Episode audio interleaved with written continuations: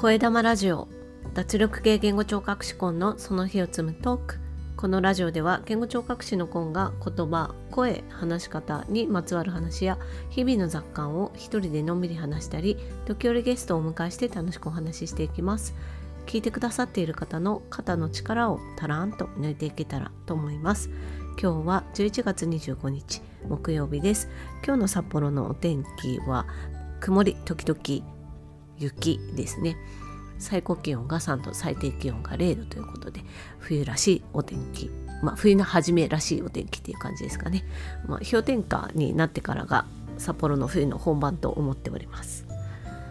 声玉ラジオは日替わりでテーマを書いてお話ししています。月曜日は声火曜日は私のビジネスジャーニー。水曜日はブックレビュー。木曜日は話し方。金曜日は雑談。土曜日は北海道や札幌に関すること。そして日曜日はお休みをいただいています。今日は木曜日ということで話し方のお話になります。今日は発音を良くするのは何のためかということを考えたいと思います。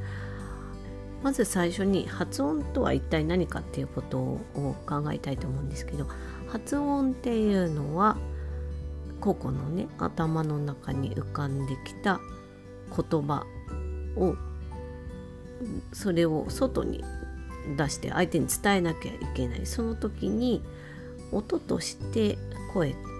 をね元にしてそれを口の中で口の中を動かしてその人が話す言語相手とね一緒に話す共通の言語のその言語らしい音を発するっていうことが発音になります。なのでまあこの声玉ラジオを聴いてくださっている方は日本語を話す日本語を話して生活されている方々だと思うんですけど日本語の音をそれらしくその日本語という言語らしく発音できているかどうかっていうところが気になるところだと思うんですよね。でその日本語を話す時に普段ね話す時、まあ、普段の会話だったりもしくは人前で話す時プレゼンテーションとかあとは講義とかそういう場面で話す時に誰が自分の発音を評価してるんでしょうか？いいとか悪いとかって決めてるんでしょうかね？多くの場合は自分じゃないかなと思います。ごくたまに指摘してくれる人がいるのかもしれないですがまあそれは相当なレアケースだと思います。多くの場合は自分で判断してると思うんですよね。自分の発音がいいとか悪いとか。でその判断基準はどこにあると思うでしょうか？音声学という学問の知識があれば発音のね仕方日本語の音だったり言語の音がどういうふうに口の中で作られているのか口の中がどう動いたからその音が出てくるのかっていうことが理解できるんですけどその知識がない場合は発音の動作っていうものはぼんやりとしかわからないかと思うので発音がうまくいっているかどうかの判断って難しいんじゃないかと思うんです。でもいいか悪いかその状態で判断するっていうことはどこかに基準があると思うんですけどそれはおそらく理想とする話し方から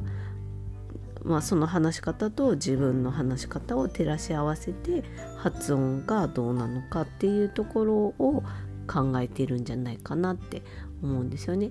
で理想なので、まあ、これ私の妄妄想じゃないあの推測ですけど、うんと、理想的な話し方をする人ってどんな人だろうって考えるとやっぱ話すことを職業としてるような人っていうことになると思うので多くの場合はアナウンサーだったり、まあ、司会業をされている方だったりっていうような方だと思うんですよね。でここで最初の質問に戻ってみたいなと思うんですけど発音を良くするのはそういった話すことをお仕事とされている方に近づく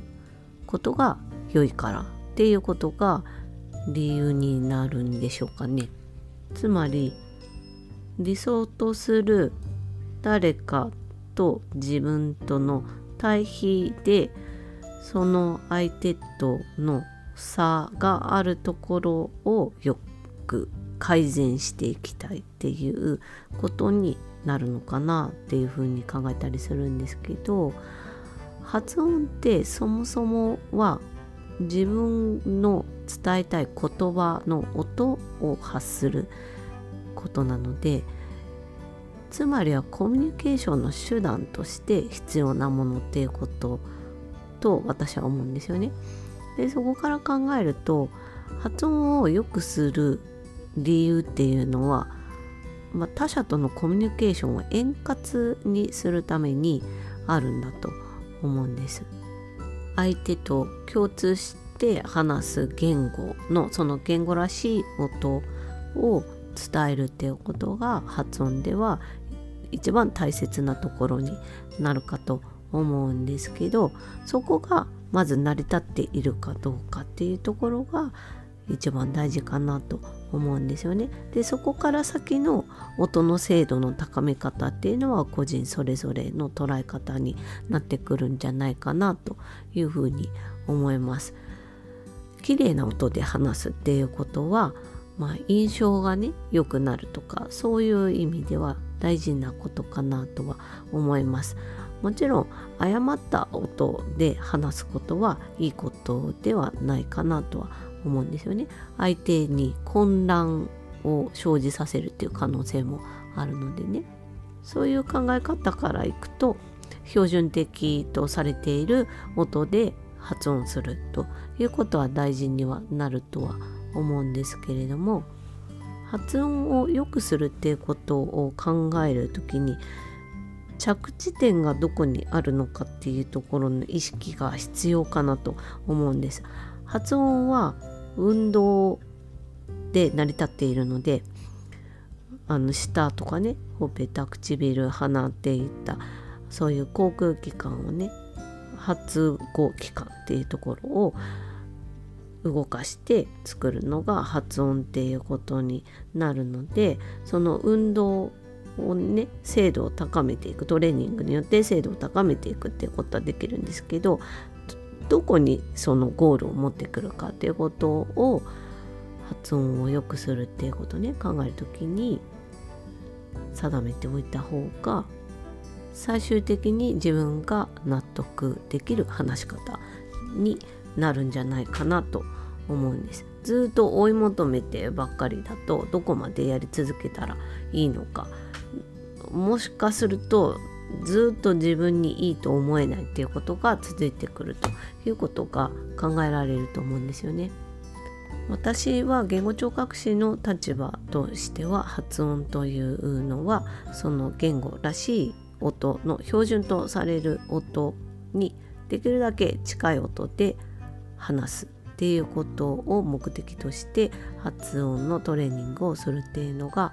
一番の軸とするところかなとは思ってますけれども言語聴覚士の多くは病気によって発音を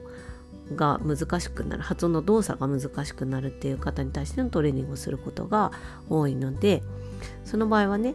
あの病気の影響っていうことを考えることが大前提になるのでその制限がある中でどれだけその標準とされる音に近づけていくかでその出せる音が相手とのコミュニケーション誰かとねコミュニケーションを取る時に、うんと、円滑に進めていくことができるかどうかっていうことを考えるんですよね。日本語の音として標準とされるものの音の